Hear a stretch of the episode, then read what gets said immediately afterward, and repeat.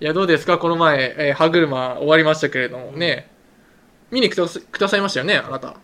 どうでした？うん本番。よかったよかった。なんか、よかった、よかった。そうなのね。あ、それはありがとうございます。なんか他になんかないですか？感想ない。ない、ないの？あ、もうそれ言う、他に言うこともないくらいよかったってこと？コンテンポラリーダンス ただそれに尽きるとコン。テンポラリーダンスって言うらしいあれがああ、そうですね。まあその主催の方がね、そのコンテンポラリーダンサー、プロのダンサーさんなんで、っていうのもありますけどもね。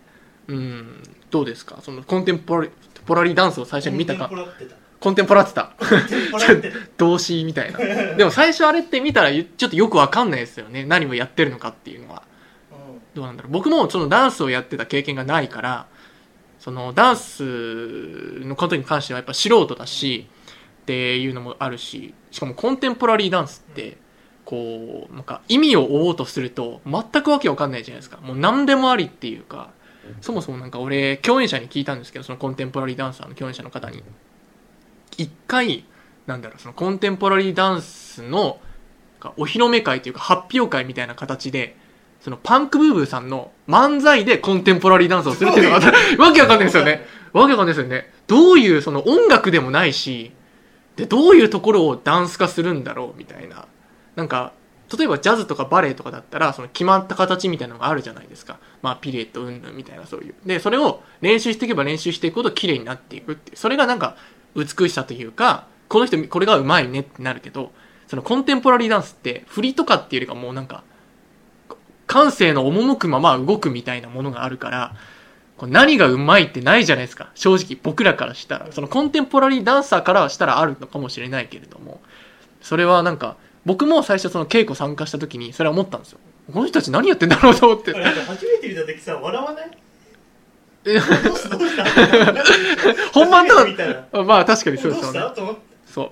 何かこう意味があると思うから最初に見た探時にうん、なんかこの世何を表現してるんだろうとかって、本番中とかだったら、例えばその、歯車っていうタイトル通り、あ、これがなんか歯車の象徴的な動きなんだ、みたいな、こう、例えばこう、右手をこう、ちょっと強くこう、何かを握りしめてるような形をして、こう、グググググググってこう動かしてるような、えーそういう動きがあったとして、それを見たらなんか、あ、これは歯車を表現してんだなっていうのはこう象徴的だからわかるけど、なんか、ダンサーが、あの舞台の本番もなんかその、基本的に男性はほとんどなんか上裸でみたいな。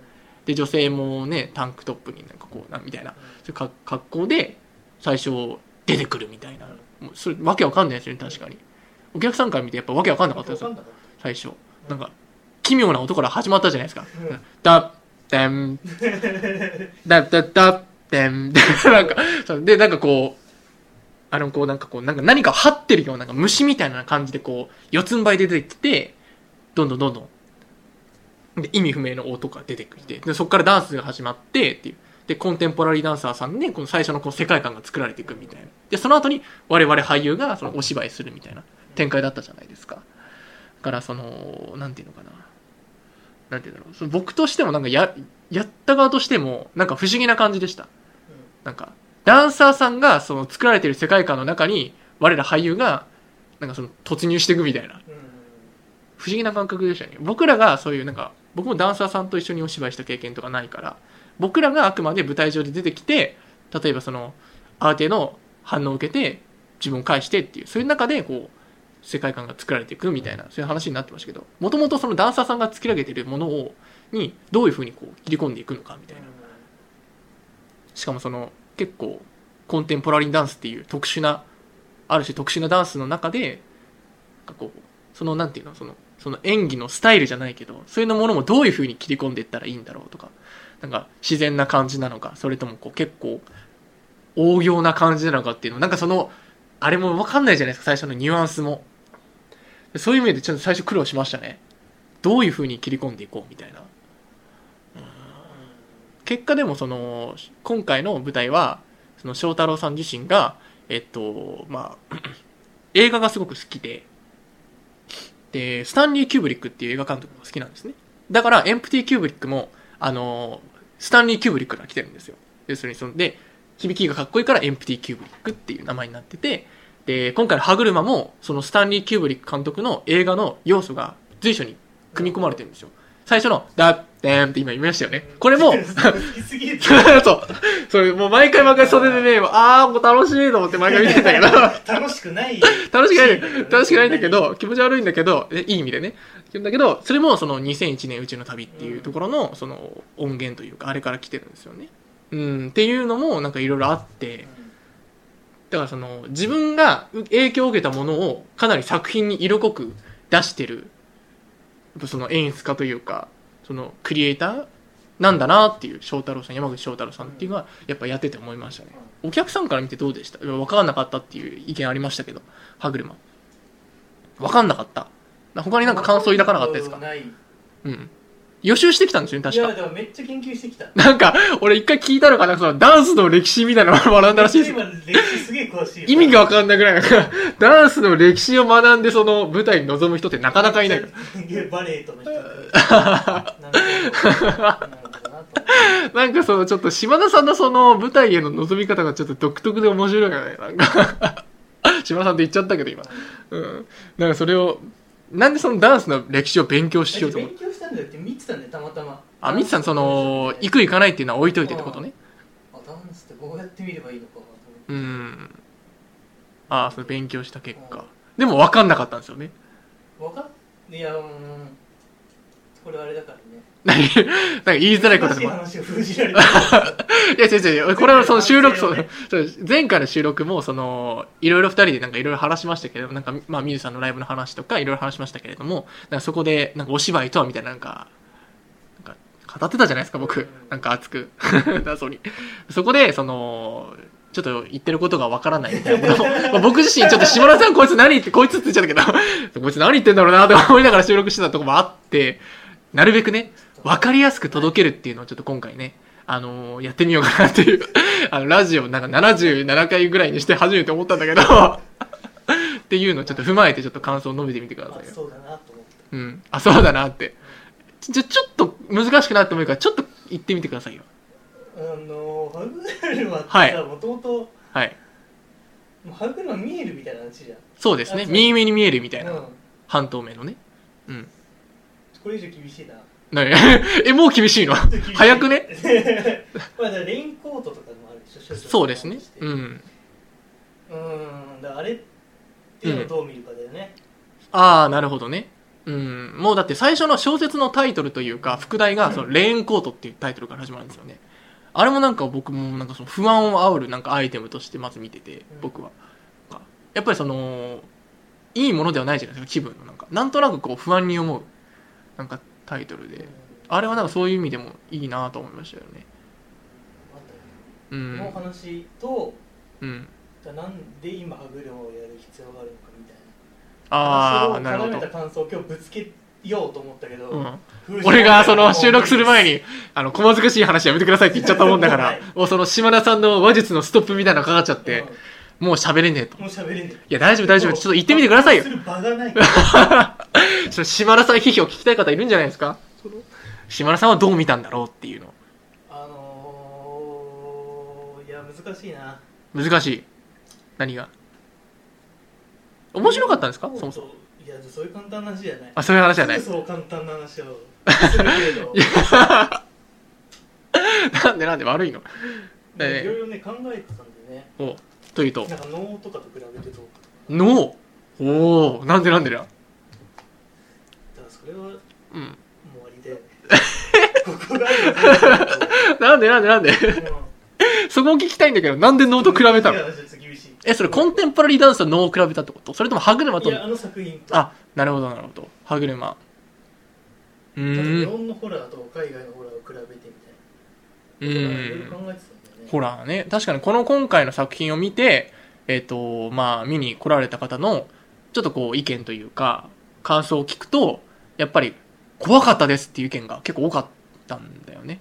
うんうん、最後の終わり方としては、小説の終わり方とはちょっと違って、えっ、と、まあ、舞台装置として、あのーまあ、ハンガーラックというか、そういうものを、まあ、使ってたんだけれども、まあ、芥川がどんどんどんどん追い詰められていくうちに、そのハンガーラックっていうものが、最初はその、まあ、舞台装置として、まあ、絵にもなったりとか、えーあとは絵画に、あ絵画もそれになったりとか、まあ、窓とか、あとはまあ扉にもなったりとかっていろんな象徴的なものになるんだけれども、最終的にそれがもう、芥川の世界がもう、どんどんどんどん混乱していって、まあ、ハンガーラックも壊れてって、最終的にこう、まあ幻想の世界ですよね、そこは。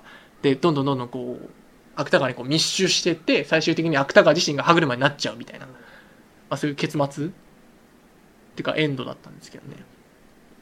最後にこう僕がこうレインコート着てこう振り返って、右目が見えて終わりみたいな。どうでした？あの終わり方。僕はあの終わり方すごく好きだったんですけど、うんいやいろいろあると思うよいろいろとは。うーんいやこれ難しい あなたさっきからずっと難しい難しいって言って何も語らないじゃないの結。果ねいやでもいろいろ考えさせた作品ということでよかったということなんですか、なるほど。その、パッと見ても、その、その、あコンテンポラリーダンスの、その、肉体的な美しさとか、あとはその、僕自身が、その、まあ、単純に芥川として追い詰められていく様がどんどん上がっていってるじゃないですか、最初。最初は、レインコード見ても、なんだろう、あれみたいな感じだったのが、何気ないことでももうすぐ、び、びくついてというか、で、どんどん錯乱していってっていう様も楽しめる。作品だし、島田さんが言うように、いろいろ考えさせられると。のうんと、いろいろ考えさせられる すげえ、そうそうそうそう、すごいチープな感想になりますけど。まあそれが行き着くと、あれですよね、能と、歯車という作品は違いはみたいな感じになってくるってことですか？そうなの。良かった部分が全然聞けないのがすごい名残惜しいんだけど、僕としては。ああいうのあんまやんないでしょ。そうだね。うんよかったんじゃないですか。うーん、やらないね。うん、僕自身もすごく楽しかったし、うん、覚えることすごい多かったけどね。うん、きっかけが。ん？めっちゃおしゃれ空間で。おしゃれくん、そう、照明の使い方とかめっちゃ綺麗じゃなかったですか？あれもね、その翔太郎さん自身がね、こうこうこうしたいみたいな絵が、えとにかくその絵にこだわる人で、そのやっぱダンスの振り付けっていうこともあるから、その、この顔のここをもうちょっと見せてとか、あと半歩もうちょっとこうセンターに寄ってとか、あとそのハンガーラック、扉として使う時も、この90度の角度もっとこうきっちりしてみたいな。ちょっとずれると、あそこ違うみたいな。もっとちゃんとやってって。で、結構もう一回やるじゃないですか。で、もう一回やって、最高みたいな。最後ちゃんと褒めてくれるっていう。そこ翔太郎さんすごく好きなんだけど、そう。あーもういいいい最高っつって。絶対褒めてくれるっていう。あれすごく好きだったんですけど。そういうのがありましたね。そうそうそうそう。とにかくまあ、その、うん、綺麗というか、絵にこだわる人だったから、そういう世界観もありましたね。うん。速攻変わりましたよねそこでね、全然挨拶できなかったですもんね。大体一番に出るから そうなんだ。あれってさよくやってるでしょ？みんなあ、僕もそういうタイプです。ちなみあに。どう待ってばいいの？あそこであその挨拶する人は、その、もう今回も終わってから、その、あのまま出るわけにはいかないので、うん僕、ほとんど裸みたいな格好でしたからね。上半身。着替えて、で、まあちょっと汗とかも拭いて、で、そのロビーとかで行く時間、まあ2、3分くらいあるんで、まあ話したい時は、その、そこまでそのロビーとかで待ってて、で、そこでちょっと今回の感想良かったよとか、知らない人に話してもいいよ知らない人に話してもっていうか、その、あ、僕の共演者ってこと。うん。島田さんがってこと。いや、それ全然いいと思いますよ。全然それはだって別に悪くない悪い理由あります？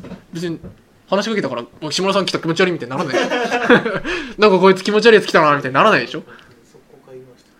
まあでもなんとなくわかりますけどね。僕もすぐ帰りたいタイプ。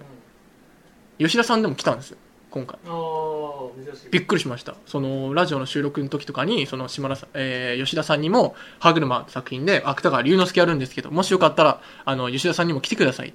まあプレッシャーもありましたけどね吉田さんが見てくれるっていう。でも誘ったんですよ。でも吉田さん忙しい方だから夏希ちょっとごめん。うん今回はいろいろあるからいけないかもしれない。ああわかりました。でも頑張ります。よろしくお願いします。みたいな。そこで終わったんだけどで当日12時ぐらいかな。昼の時に吉田さんからパーンって LINE 来てなんだろうなってパッて開いたらやっぱいけるわ。ちょっと予約しといてみたいな。え急に吉田さん来るってなっても心心の準備できてないじゃないですか。えちょちょちょ待って待って待って待ってと思って。まあまあ撮りますけど。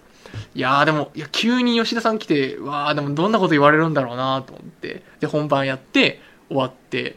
で LINE 来たんですよ。そしたら「ありがとうございました」って LINE 送ったら。でも「いや夏希お疲れ頑張ってたね。でもすごく面白かったよ」って言ってくれて。あーってなりましたね一人でっていう話ですうんでも俺にはありがとうございます来てないですすいません 忘れてました衝撃のごめんなさい、ごめんなさい、ごめんなさい。対はないです、対はないです。単純に忘れてました。その、いろんな方に送らないといけないんで、これも失礼な話なんですけど、すいません。でもなんか、本当にすぐ書いちゃったんで、うん、しかもなんか今のこの収録の時も、その、差し入れを渡すの忘れてましたって、今は渡されましたからね。これなんだろうね、ちょっと今開けていいですか？うん。何買ってきてくれたんだろう。いやもうね黄色い袋になんか入ってますけども。何なんだろう。なんか差し入れん？ソルトアイピロー。これなんでこれ。アイマスクですかこれ。なんでアイマスクなんですか？お疲れかな。なんでこれ本番期間中に渡されるの？いや、それ嬉しいんだけど、こういうのってその本番期間中に渡すから効果があるんじゃないですか。俺だって今大して疲れてないですよ。今そのアイマスクしても、大した効果得られないですよ。今か今じゃないと思うんですよね。いや、ありがとうございます、でも。まさかその、本番終わって、そのね、もう、一週間、もっと過ぎて今渡されると思ってなかったですよ。あの砂の入った感じの。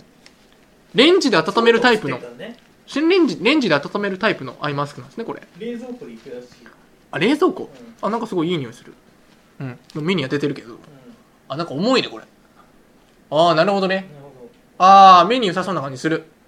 知らないけど。すげえバカみたいな意見でした、ねえことやってたよ目に良さそうな感じするっつっうんて。いや、まさか今渡されると思ってませんでしたよ。ラベンダーの香りですって。ああ、いいものを選んでくれましたね。ありがとうございます、本当に。いえいえいえ。いや、まあまあ、終わりましたけど、歯車。うん。まあ、ありがとうございます、来ていただいて。いやうん。この間うん。あの見に行ったね芝居をとあるあ、芝居見に行った。はい。違う話、はい。何見に行ったんですか？あのねあれなんて言うんだろうな名前出してもいいのかな出さない方がいい出さない方がいい。いいと思う出さない方がいい。うんへえ。なんかねすごい場所がはい。これ前から見に行こうと思ってそこの団体なんでこ今回行るなと思って、はい。で行ったんだけど場所がはい。よくわかんないんだよね場所がよくわかんない。でなんかそこの場所がなんかまだオープンしてないっぽいんだようーん、どういうこオープンしてないんだけどなんかなんかやってますみたいなプレオープンでやってますみたいな、とはいはいはい。でなんかその施設の概要見たらなんか上が飲食スペースでうん。下が芝居ができる場所みたいああ、その、なんていうの？アトリエみたいな。な、うん、であこれオープンしてないってことは多分うん飲食スペースが工事中で芝居の方が先にできたからそこでできるんだろうなと思ってああ、はいはい。で行ってみたらうん。廃墟廃墟？廃墟だなと思って住所が廃墟だぞと思ってなんかいろいろ歩いてるけど、なんか全然それらしいもんねえよ、みたいな。ちょ入り口もないんだようん。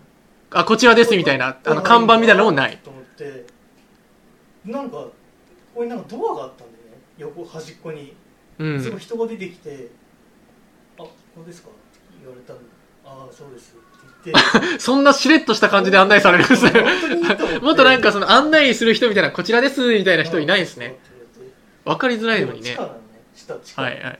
で入ったら廃墟なのの廃墟演劇スペースとかじゃなくて、ただの廃墟。あそういう舞台セットとかではなくて。じゃない工事中ただええー。で熱いの冷房とかもないし蛍光灯が一本光ってるだけだしええ演劇環境としてはす、まあ過酷ですね。うん、でなんか受付するでしょ、うん。で。ワンドリンク付きって書いてあってペットボトルああはい。はいあとこれですってタッパーがあってね。タッパー？タッパーうんだ開けて、なんか塩トマトですって言われて。塩トマトもしかして俺それ知ってるかもしれない。え、あれです、あれですか？あの、あー、なんとなく分かったかもしれない。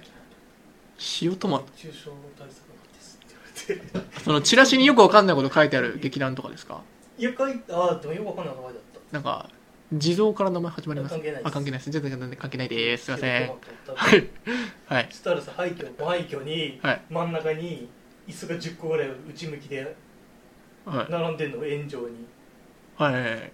であのなんかウェットティッシュがはい3個置いてあるのね、あ、その、椅子3つって取った後の？スッと置いたのそって置いてティッシュの、ティッシュの、ティッシュのウェットティッシュが。そこ以はい外に座ってくれって言われて そこに誰、誰が来るんですかね？役者が、なんかがうん。で座ったんでねで1番でうん。なん？間違えたか？と でチラシはちゃんとそこなんでねうん。そっかと思ってでどんどん人が集まってうん。でなんかもうね性別も年齢層もバラバラなのだ高校生っぽいええー、不思議な。男の子と、うん。あとなんかね40代ぐらい女性へで女子え大生2人組うん。あとさ30ぐらい男性みたいなの並んでバラバラなの。バラバラなんだ。もうデスゲームかなんか。ここで。その藤原竜也来てみたいな。バラエティーみたいなキャラ設定だからデスゲームで始まるのかなと思って、うん。人狼で本当に死ぬやつかなと思って。俺始まるんじゃないかなと思ってここなるほどね。アイドルとかががやってるやつだと思って、でそしたらもう全員また。そのウェットティッシュの席もうんなんかそこパッと取って座ってる人がいてうん。あ関係者席だったかなと思って。関係者席？関係者席かと思ってさうん。で「じゃあ始めます」って言われてあの扇風機も切ってね、めっちゃ暑いうん。めっちゃ暑い。来たメールに暑くないですって書いてあったんで 詐欺じゃないですか。ですけどクレームじゃないですかそれ完めっ全にちゃ暑い。あそれそうでしょうね。びっしょりなのね、うんそしたらさなんかあのウェットティッシュのとこに座った人がさどうやら役者さんでさああまあ。もうこみんな向かい合った状態で始まるの。うーん。ええですげえ。もそれも内容もさ何言ってるか分かんない。いやその変な宗教みたいな感じじゃないですよね。宗教団体ではない。誰々があんなこと言ってたなみたいな。昔話を始めて、あボソッと。うん。しかも全員モノローグ3人いてうん。切会話なし3 4 0分あっちいし汗びっしり何を言ってるのそれなんかすごいなんかなと思って演劇なのかわ何なのかちょっとわかんない。想像がつかんな。終わってじゃあこれから、えー5分後にあの意見交換会始めますって。意見交換会やるんですけど。参加しました？えーと思って？いや帰ろうと。思ってちょっと後ろもあったりさ、うん。でも多分俺だけだったら帰ったええ残ったんだうん。みんな。ちょっとそれだけ聞くとなんかやばい匂いしますよ。やばい匂いするよね、うん。本当そういう感じなんじゃないですか。いや宗宗教団体ですよ。変な。なんかし変な壺す壺とか買わされませんでした。ツボとかを。お尻なんか。うえー、すげえ。めっちゃ面白かっあ面白かったんですた、か？うん。ああなるほどね。その一般受けは間違いなくしないだろうなそれも狙ってないですもんね多分そういうの。き見に来てくれた人が面白く思ってくれればいいみたいな。うんうん。あえてそういうふうにしてるんでしょだって。劇場もそういうふうに選んで。えー、すごい団体というか。したことないもんそんな。ううん。まあつまんない芝居とかいろいろありましたけどね。このまあ何回か舞台見に行ったりとかして。でもそういう意味でなんかローあそうつまんなかったやつっていうのもそうですけど島田さんが今言ったロードなんかそのなんていうの？感激環境が最悪みたいなのはなかったですね。ちゃんとやっぱ劇場だったしうん。面白かったっていうのがすごいですねそれで。面白かっえー、会ったことないなそんな芝居に。たいやあれよかっなんか見たい芝居とかも、まあ、やっぱりいろいろありますけどそういうのはないから。たうんなにまあそうだね、うんでも8月とかはいろいろねその取り上げとかも舞台とか立ちますからね。ネクスポストでしたっけ？あのリップスで共演されたあの河合邦弘さんっていう、まあ、通称邦さんっていう方の団体なんですけどそこにの取り上げが、まあ、オファーかなんかをいただいて、うん。まあ、出演するって決まったらしいですね。あれもでもなんかネクスポストさんは基本的にミュージカルとかダンスとかもやられるみたいでまただまたっていうか、またそうそうそう。まあでもそのリップスのダンスっていわゆるショーダンスみたいなう感じのダンスであんまりこうそのなんていうのかな。そのダンスのスキル云々が問われているっていうよりもとにかく楽しくハッピーに踊るみたいなそういう要素がなんか割と強いのかなっていうなんか認識があったんですよね。だからそこに鳥矢部が呼ばれてダンスとか歌とか歌う姿が全く想像できなくてどういう感じなんだろうなっていうのはちょっん、と楽しみ見に行かないと楽しみですよ100万本のバラえー、どこでしたっけ？えーえーと、絵空箱？でしたっけ？ごめんなさいね、本当クリスさん。すいません。空箱絵 空箱っていう場所でやるらしいですね。うん、ぜひぜひ皆さんよろしくお願いします。ということでね、ヒョン君のね、菊之助も舞台ありますんでね、ぜひぜひよろしくお願いします。ぜひぜひ、あの、ヒョン君はランポ、ランプランポ。場所どこでしたっけ？サンモールシアター？あ、サン、シアターサンモールですよ。そう。で、菊之助はサンシャイン劇場ですよ。三千もう知らんけどね ですよって言われてもサンシャイン劇場ですよいやこれサンシャイン劇場って俺あの、まあ、ちょっと思い出みたいなのがありましてあの僕が大学生時代の時にそのその大学のすごい OB の方がキャラメルボックスさんの、ええー制作さんをされてる方で、で、その制作の方から、その劇団宛てに、あの、メールが来たんですよ。キャラメルボックスの制作です。もしよかったら、その、今、劇団〇〇の、その、まあ、人たちに、今のキャラメルボックスの芝居を見に行ってほしい、見に来てほしいと。あの、今なら1000円で見に来れるから、みたいな。そその学生の方は、みたいな。あって、じゃあぜひとも見に行きますって言って、金額に惹かれて そういうわけじゃない。で、そう初キャラメルボックスだったっていうのもあって。で、見に行ったのが、その、あれだったんですよ。あのサンシャイン劇場だったんですよ、やってたのが。で、それも菊之助と二人で見に行って、で、その内容がすごく面白かったんですよ。まあ、歴史もので。うん。で、その帰りに、そのサンシャイン劇場を後ろに、まあ、いつかなんかこういう舞台立ちたいねっていう話をしたんですよ。そうそうそうそう。で、その時写真も撮ったんですよ。あそう。僕もありますよ。見ます？いいっすいいっすよ、すいません。で、そういう話をしたんですよ。白状だな。でね、そう、用意してきたのにちゃんと。で、それをなんか4年ぐらい前にしたんですよね、学生時代の。ってなった時に、今回その、まあね、グランギニョルですよ。で、サンシャイン劇場足しますってなって。